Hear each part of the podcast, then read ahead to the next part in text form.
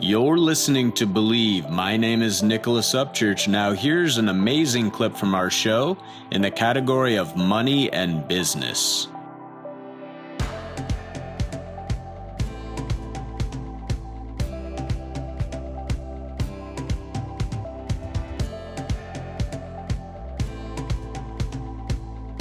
So, James, I'd love to ask you about something people are really concerned with, which is money. And, you know, I think the most important thing, you mentioned a lot already about how when you're in harmony or when you're feeling harmonious, it will help you deal better with people. I can confirm that as well. Deal better with when people don't pay you, when people are late, right? When things are going on in business, or maybe just, you know, when you're in that state, we handle everything better. But specifically, your book, The Purposeful Millionaire, you address all those things in terms of feeling amazing, but you've actually done things. You've actually, in money, when it comes to money and business, you actually have to get things done. And it helps when we're harmonious, but we still have to take action. What would you say to people that just can't seem to get anything going, that want to make more money and have a better business, and also to stay in a state of harmony? I've got a lot to say about this. You know, the first step is to really evaluate, figure out whether you're living with a poverty consciousness mindset or an abundance consciousness mindset. One of the things that limits most people is their poverty consciousness. A lot of them don't even know that they're dealing with poverty consciousness or struggling with poverty consciousness. And poverty consciousness basically is that, you know, with more things, I will be more happy, or there is never enough of these things in the universe. Therefore, I have to compete and fight for those things against family, friends, business associates, and so on. Now, we live in an infinite universe of opportunity and of abundance of love, abundance of relationships, abundance of opportunities, abundance of financial blessings. When we shift from thinking that the world is a world of limitations to a world of infinite possibilities and abundance for all people, something happens within us where we tell the universe, more of this, please, more of this, please. When you approach the world with gratitude for what you have, and you're willing to work toward what you want to have in this world, and you manifest appreciation and do the right things with an abundance consciousness, everything changes and opportunity starts to awaken for you. Now, a lot of people, you know, don't really know if they're dealing with poverty consciousness or if they have inherited from a certain family, from their family. But a lot of us grew up in families where, you know, we were told, well, money doesn't grow on trees, or there will never be enough, or that rich people are evil. You've got to wash your mind of all these negative thoughts, because basically what that tells the universe is that I can't handle that and I can't be blessed with that. So if I think that rich people are evil, I'm basically telling God, the universe, and everybody else that I can't be rich or one of them because I'm condemning evil. You know, this whole thing of getting these formulas of success in your mind all twisted just puts up blockages about what you can become, what you can do, and what you can receive on this earth. One of the exercises that I do with clients that I'm coaching is I ask them to assess their home. Take a 10, 15-minute walk through your home, through your apartment, through your condo, and evaluate. How does it smell? Are the appliances in good working condition? Are there dust bunnies the size of footballs in the corners of the house? When was the last time you made your bed and took care of your house, so that when you walk through, you know that it's your sanctuary bringing you peace and love? I ask people to do this exercise because it opens their eyes for them to understand that if they are not taking care of that which they have already been blessed with, they're not going to receive more. Now, if you treat your car like a clunker or a jalopy that just gets you from point A to point B and you slam the door and don't change the oil in it, why would the universe bless you with a Bentley or Maserati or Ferrari? You've got to manifest to the world that you can handle those higher blessings, that you can handle things that require more maintenance and care by taking care of what you've already been blessed with. One of the things that I do ritualistically in my home is, even though I have a housekeeper, I'll go through on the weekends and I'll scrub toilets.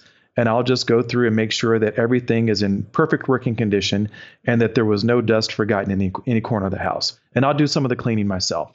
Now, that tells the universe that not only am I grateful, but in the event that the universe and God have in mind for me to be blessed with something bigger and even more extraordinary than that which I already have, that I can handle it. I'm caring for what I already have, and I'm opening the doors of opportunity to more. Well, that's amazing. And I love the quote on your website, James Nowlin, NOWLIN.com.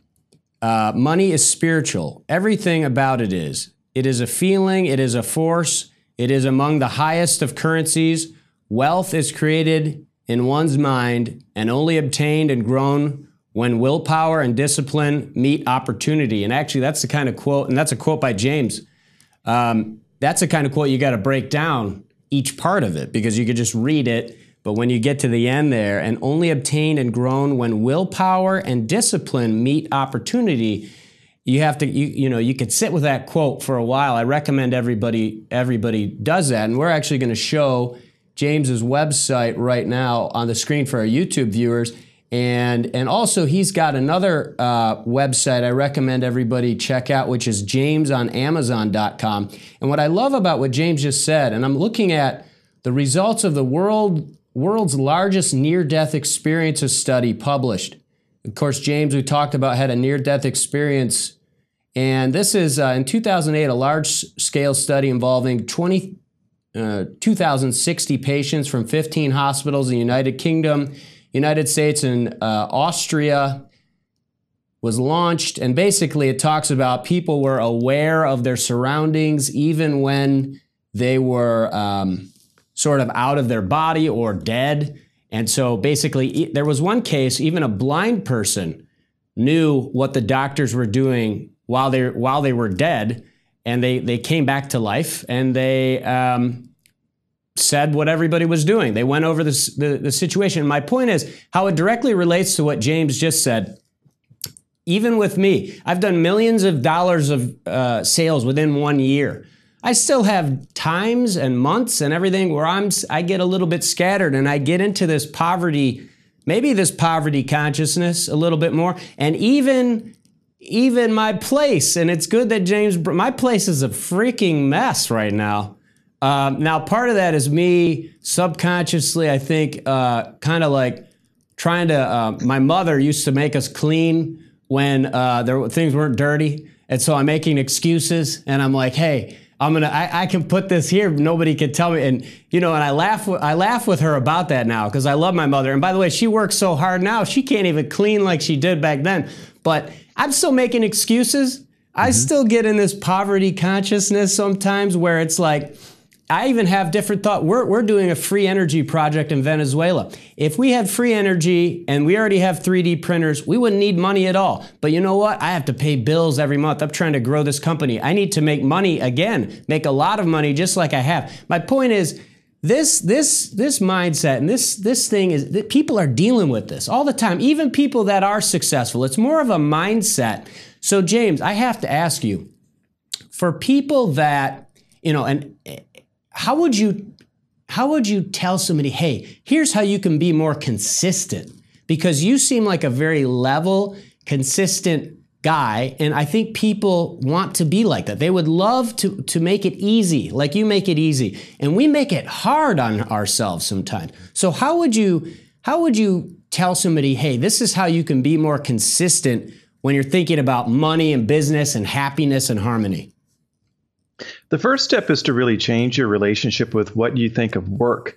You know, I work a lot of hours, and I don't resent the fact that I have to work a lot of hours and I have a lot of responsibility, because when I am working, Nicholas, I'm executing. I'm executing upon my plan. I'm executing upon ideas that I have to actually get to success. A lot of the time people will see another successful person and say, hey, you know, that person's got it made, or he sure does make it look easy. The reality is that it's not easy, but those who are the most successful often make it look easy, and people who do want to achieve but who aren't quite there yet think that it should be easy. So what I did in the book and what I do when I'm speaking on stage is I break it down into what's called the success formula. It is the idea plus the plan plus execution equals success. And we should only be spending a certain amount of time during each phase. Most of our time should be spent during the execution part of the formula. The idea should take us about 1% of our time, the plan about 9% of our time maybe, execution about 90% of our time to actually get to success. Now, why is that? A lot of folks are just talking about ideas and they're stuck in the idea phase. That's right. They're spending 50, 70, 90, sometimes 100% of their time talking about ideas. We've all got friends and family members and colleagues who sit at the table, or every time you see them, you kind of want to roll your eyes because they're constantly talking about these ideas that they never act upon. That's right. They never execute. And those ideas don't go anywhere. So I remind people, just spend 1% of your time on the idea and then move on to the plan phase where you're spending about 9% of your time.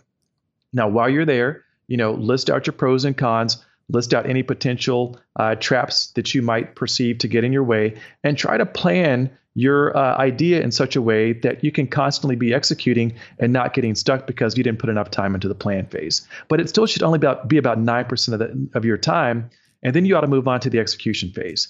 The execution phase is where the real work gets done. It's where, things come to light where you might have to go back to your plan and modify them so that your execution can be actually possible so that you can get to the success phase. But if I could recommend anything to everybody out there, it would be to get stuck in execution. When you are in motion, it is hard to stop. That's one of the laws of physics. Things that are in motion tend to stay in motion. The more you execute, the easier it will become, the more opportunities will come your way, and the more you'll be able to tweak your plan so that execution actually leads to success. So again, the success formula is idea plus plan plus execution equals success. Just remember how much time you should be spending in each part of that equation. All of our time should basically go into execution after out of that idea and plan phase. Just do it, folks. It gets easier. If it were easy, everybody would be doing it and everybody would be a multimillionaire or multi-billionaire. But those who succeed are those who know how to execute. That's right. And I love what James is saying. A real life example of this is Apple. Apple, the biggest company, I believe, in the world, worth $1 trillion. They get out their new version. When's the last time you didn't have an error when you did a big upgrade on your iPhone? If you go to version 11 from 10 and it's 11.00, Apple will put that out there, get it out, and Steve Jobs used to talk about this, and then they will right away, there'll be some bugs, and they'll release an update. And, it's scary, man. It's scary. Even people who have had success. Me doing this show, I've done, 20, 30 interviews. I still get... and you hear people, singers, they get nervous. Some of them nervous all the time. Just do it, right? GSD, get blank done, or just do it like Nike says. I love what James is talking about, execution. And you got to build in, I think, some padding that you're going to have to adjust. I went to Silicon Valley. I took an executive summary there, talked to the biggest SV Angel, which is the biggest angel investment firm in 2008 after a real estate crash. And all of the business plans change. They're not looking for a perfect business plan because every single one it doesn't end up like people make a business plan and what actually happens is very different from every single business plan. They're really looking at the person.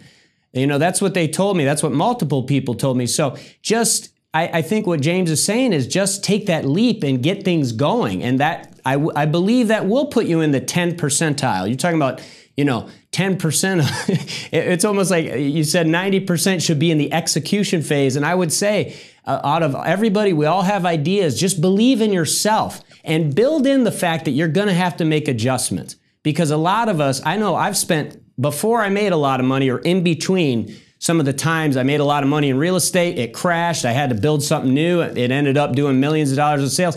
I spent a year on things that didn't work multiple times. So you have to build that into your plan a little bit, in my opinion. That might soften the blow, because I remember spending a year on these things, and then I'm like, oh, it's not converting online.